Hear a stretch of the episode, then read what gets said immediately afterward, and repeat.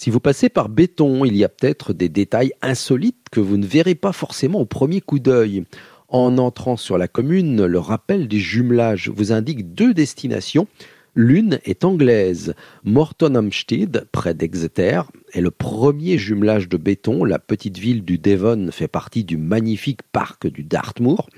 L'autre est italienne et dernière en date des quatre jumelages bétonnais. Barberino di Mugello se situe au nord de Florence, en Toscane, et son histoire est liée à la célèbre famille des Médicis. Béton, c'est aussi un bâtiment remarquable, sa médiathèque, qui porte le nom de Théodore Monod.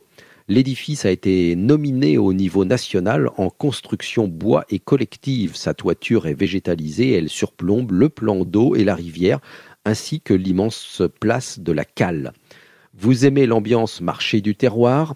Alors allez-y le dimanche matin, toute la place au bord de l'île est consacrée depuis 1972 à un marché de plus de 110 producteurs et commerçants et la voie verte qui longe le canal d'Illérance permet de s'y rendre tranquillement à pied ou à vélo.